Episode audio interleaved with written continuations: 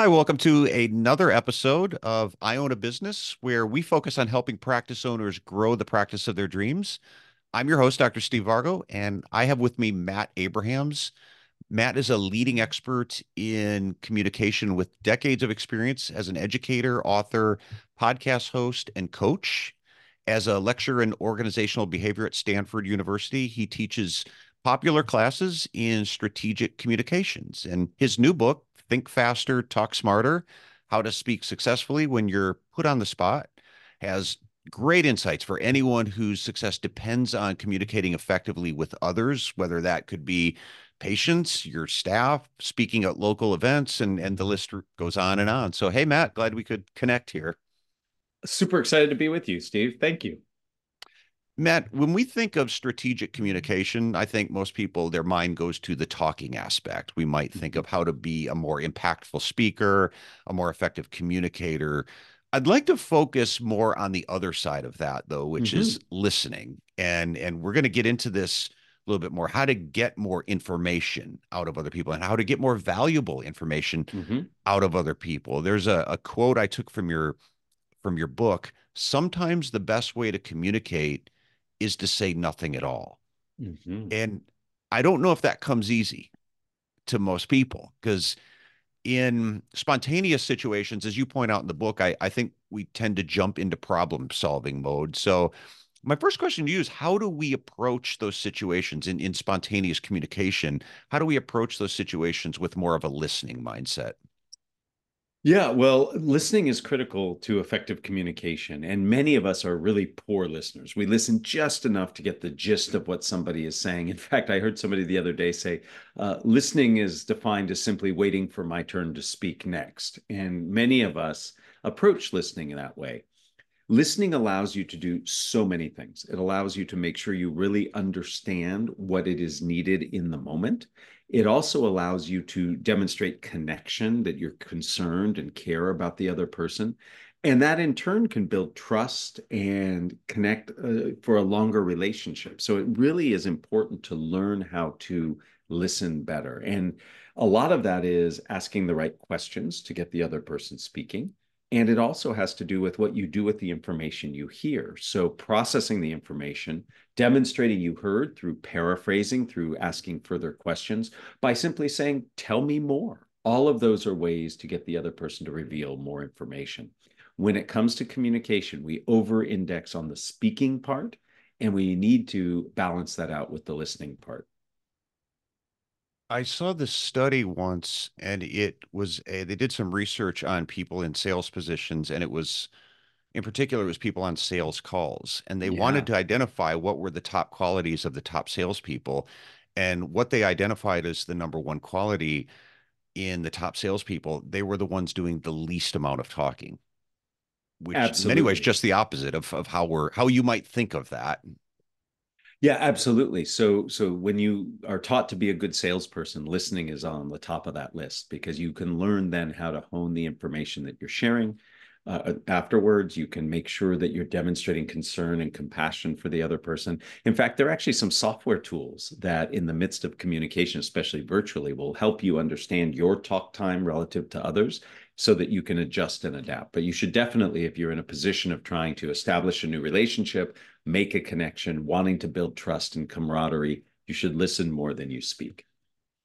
On that topic of connection, there's a, another excerpt from your book, and I'll read it. Make it your mission to get the other person to explain to you the problem they're trying to solve and the feelings they hope to share. Notice how you get more detail and how you feel less pressure to respond right away. And that reminded me of another book I had read. I don't know if you're familiar with it. It's called How Doctors Think by Dr. Jerome Groopman. Mm-hmm. And one of the studies from that book, and I don't remember if it was his study or he was referencing another study, but they wanted to see how long before doctors interrupt patients. So from mm. the point that the patient sits down in the chair and starts describing why they're there, starts descri- describing the reasons that brought them in for the exam, on average, it was about 18 seconds before the doctor interrupted the patient. I've actually seen that study done elsewhere as well, and the numbers vary a little bit in each case, but it it every one I've seen comes in under 20 seconds. And I I think the I think something interesting happens when we give people more of an opportunity to talk about their problem is the dynamic changes and they start getting curious about the solution. The more you can keep the discussion focused on the problem, the more curious they start getting in the solution. And you can actually generate interest in the solution. Now, this could apply to sales, it could apply to healthcare. As, as someone once told me, you can't make people you can't force people to accept the solution. You have to get people to want the solution. So, would you agree with that assessment? Yeah, absolutely. So, if you can get people to give you more information and more detail and you act curious, you'll, you'll not only get a clearer picture of what's needed in the moment, but you get the other person more invested in the problem itself and, and desiring to solve it, but also in the relationship that you have. So sometimes we jump too quickly to the solution that we want to provide instead of really exploring the problem. And this notion of taking the time to best understand the problem can really help you get a better solution, form a longer lasting relationship, and ultimately set yourself up for success for the next interaction. Yeah, a lot of times there's a I like to call it the problem behind the problem. So it yeah. doesn't take that long to get the more superficial problems, but using that analogy of peeling back the layers, and we can do that with questions, people start to reveal the the the deeper concerns that they may have, which quite frankly are going to be more of a motivator to want to do something about it. I, I as we know, people are more driven by their emotional motivators than they're superficial. We're more mo- motivated by intrinsic things going on as opposed to external problems, which sometimes that's all we get to. We hear the external problem and say, I've got a solution for that, but we're not really diagnosing more of the internal frustration that that, that problem's creating.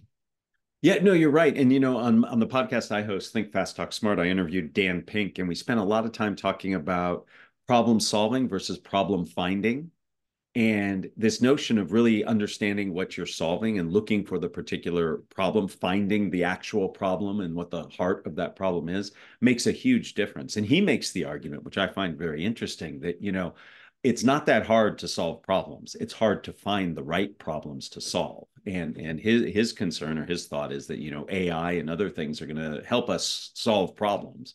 But the big thing is how do we find the right problems? And that's where we need humans. That's where we need listening. That's where we need connecting. Mm-hmm. So uh, the distinction between problem finding and problem solving, I find really interesting.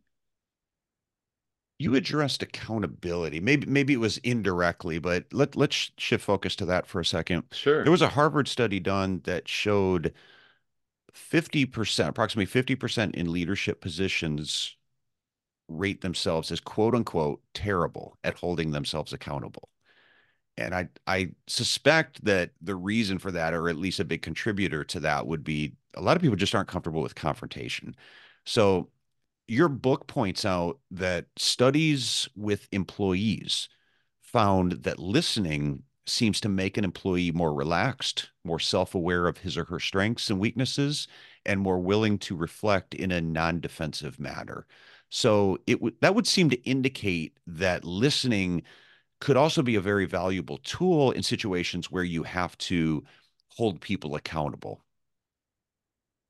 Yeah, I mean, listening is the beginning of feedback, right? Listening is the beginning of of connection, and so accountability, holding people to standards, holding people to expectations, uh, a lot of it has to do with listening. And I define listening very broadly. It's not just the words people say, it's the context they put themselves in, it's how they say what they say. So when we are looking to hold others to account and hold ourselves to account, we have to take into factor in, into consideration all of those factors, not just what's said, how it's said, where it's said, etc., to really help us appreciate and then respond to what it is that we're seeing in those moments staying on the theme of of listening, there's I I really like the story about the NPR journalist mm-hmm. from your book. Yeah. So I'll I'll yeah. you know what I'm talking about, but I'll yeah. I'll read that that segment. Former NPR journalist Deborah, if I'm saying it right. Shifrin. Shifrin. Yeah. Okay. Yeah, she's a friend and and and colleague actually. Deborah Schif- Shifrin has a technique she uses when interviewing others called the killer last question.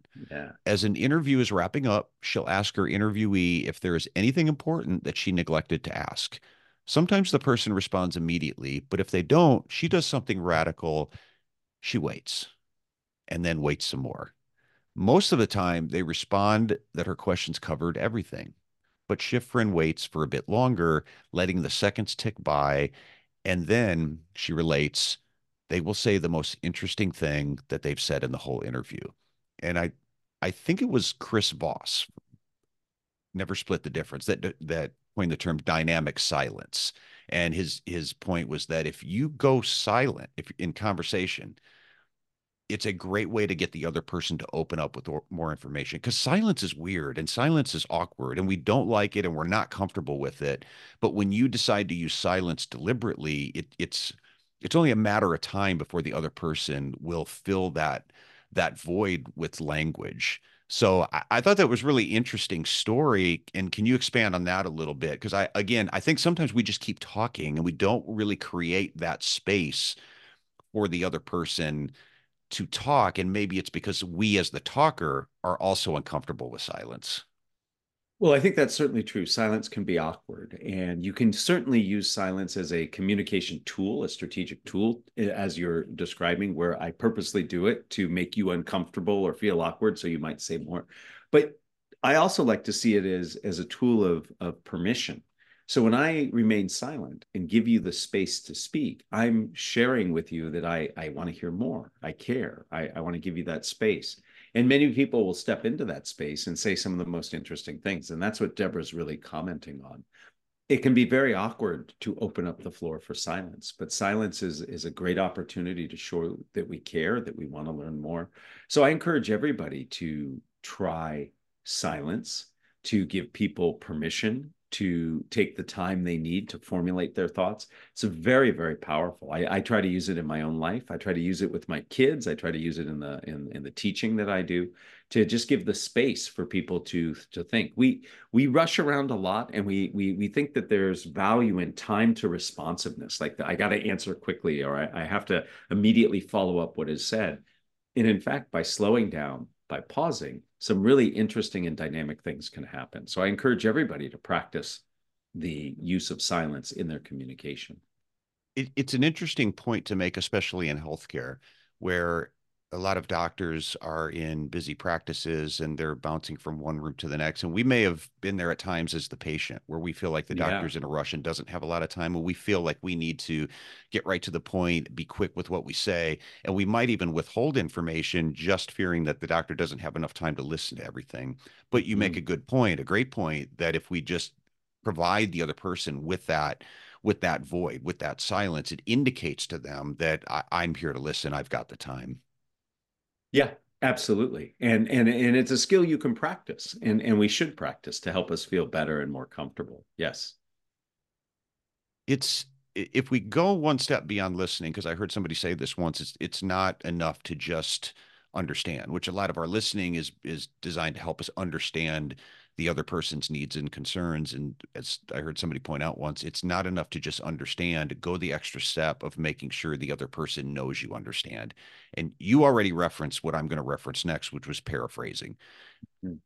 Paraphrasing, as you point out in the book, it is not just parroting back what the other person said, but rather it's distilling the essence of what we heard them communicate. And I, and I think that's so important. I, I've used the analogy or the term a, a bridge. Once we in in healthcare, I do a presentation, and the first half is really it's all about how to ask better questions. I call it the discovery phase, taking the time to really understand what's going on with the patient at, as we're talking about beyond just the the external problems and then at some point you're going to jump into the solution once you feel like you best understand. But I, I call this the bridge between the discovery phase and the presentation phase paraphrasing and, and making sure that the the patient in this case knows that that you understand what is going on with them. And i think it establishes two thing two things. One connection right? It's it's that moment where you hear somebody paraphrase back to you what they're going through. It establishes a connection and makes them feel heard and understood.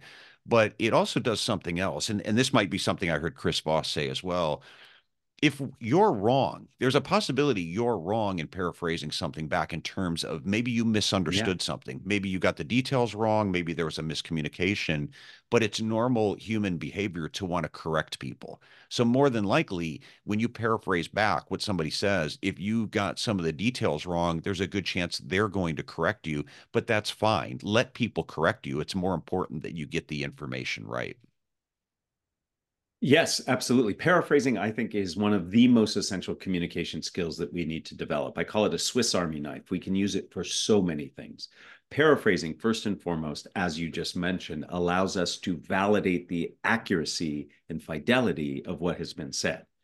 It also validates the person who said it. It feels good to be shown that you were listened to. Paraphrasing buys us some time. Paraphrasing is what we call a lower order cognitive skill. In other words, I can do it and begin thinking about what I want to say next. So it sets us up for that success. So paraphrasing actually provides us with lots of opportunities to do lots of things. And just like you said, I, I see paraphrasing is a skill that doesn't happen by itself. It is actually the middle step of three key things. First, you have to listen. You cannot paraphrase well without listening deeply and intently after you paraphrase, the final step is to do something with it. You bridge, you link, you ask a question. Paraphrasing is always followed by something. You don't just stop the paraphrase, there's something that follows it a question, a bridge, or a link to something else. So we can learn to paraphrase better. Your listeners to this podcast, I challenge each and every one of them to just stop the podcast at some point and think to themselves, what's the bottom line there? Paraphrase what was just said and just practice that and drill it so you can actually get really, really good at it. So I highly encourage people to work on paraphrasing. You and I both do public speaking. Mm-hmm. And one of the when I first started doing public speaking, I worked with a communication coach, and one of the mm-hmm. first things he said is you're you're trying to share too much information. It was that death by bullet point, and he said yes. let's let's streamline it. And there's there's a part in your book where you say forgetting may be the default mode of the brain. And you're probably familiar with what's called the forgetting curve that once we yes. when we're exposed to new information, we'll forget a lot of it and we'll forget it quickly. Much of it is within the first the first 24 hours even we could forget 90% of of what we learned and and that's problematic as a mm-hmm. as a doctor where we're going over information we need people to remember to take their medications and to remember the you know side effects we go over and if we want people to consider treatment plans and sometimes people are going to need to relay that information to another caretaker. So how do we enhance? As speakers what are some tools we can use to enhance memory retention? Great question. Uh, and there's a lot that we can do. Probably the two biggest things we can do is one make our content immediately relevant to our audiences and by making it immediately relevant, we engage people so they're they're more interested. We pay attention more to things that are relevant and salient to us. Now, if you are a patient receiving information from the doctor, that's pretty relevant. But there are also lots of conversations we have in the healthcare system and relationships where the the the salience is is little less clear. So make it important and relevant. So explain, hey, this is important for you because, and that war- that wakes everybody up so they focus. Second, you have to use structure. Structure is critical.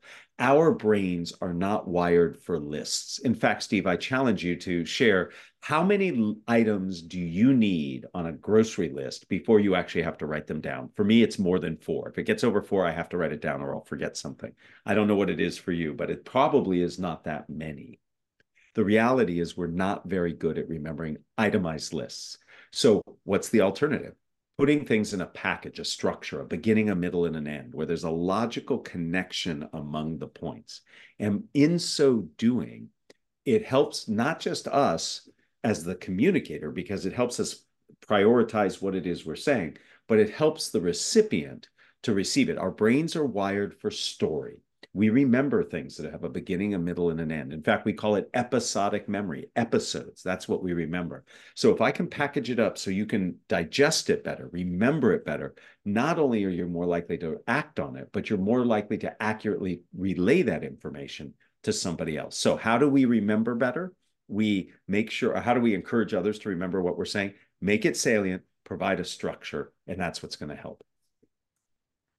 Matt, I'll close out here. Is it possible some of us aren't as good of listeners as we think we are? And how do we find out? You mentioned, I think, an AI tool before or some kind of technology, but you know, do we just develop the courage to ask people for feedback on our listening skills?